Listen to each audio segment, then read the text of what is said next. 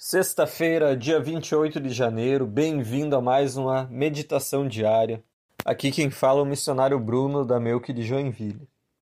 A frase do Gotas de Orvalho para essa sexta-feira fala: Não importa o que estejamos passando como nação, temos um pai que cuida de seus filhos. Ela é inspirada no versículo 11 do Salmo 29, mas eu leio agora os versículos 10 e 11 desse salmo.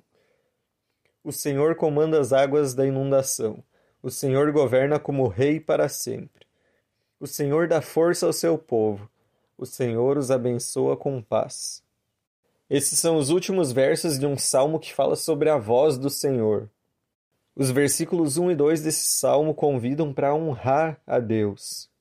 Lembram que Deus é Senhor e falam de seres celestiais, da glória de Deus, do esplendor de sua santidade nos lembram quem Deus é. Agora, os versículos 3 a 9, a maior parte do salmo, falam sobre a voz do Senhor. Voz que ecoa sobre o mar, que troveja, que é poderosa, é majestosa, que faz tremer as árvores, que sacode o deserto. E a voz do Senhor, como é dito aqui no salmo, é uma imagem para a palavra de Deus em ação, para a palavra de Deus em movimento, que opera grandes coisas é a palavra de Deus que é atuante, que tem efeitos. E então vem os versículos 10 e 11 que nós lemos que falam sobre o governo do Senhor, que falam que Deus é rei e que ele dá força ao seu povo. A primeira parte da frase que nós lemos hoje do calendário diz que não importa o que estejamos passando como nação.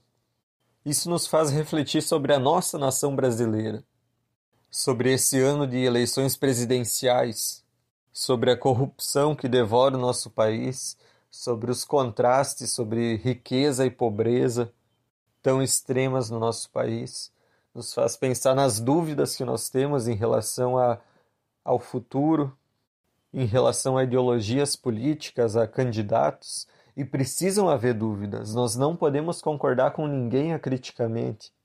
Nós precisamos refletir mas tudo isso nos traz um cenário de instabilidade pela frente. Mas a segunda parte da frase disse: Temos um pai que cuida de seus filhos, que é esse Senhor que no salmo diz que fortalece o seu povo e que abençoa o seu povo com paz. Nós precisamos lembrar que acima dos governos humanos existe um Deus que reina, que é esse Pai que nos cuida e é um Deus que reina para sempre.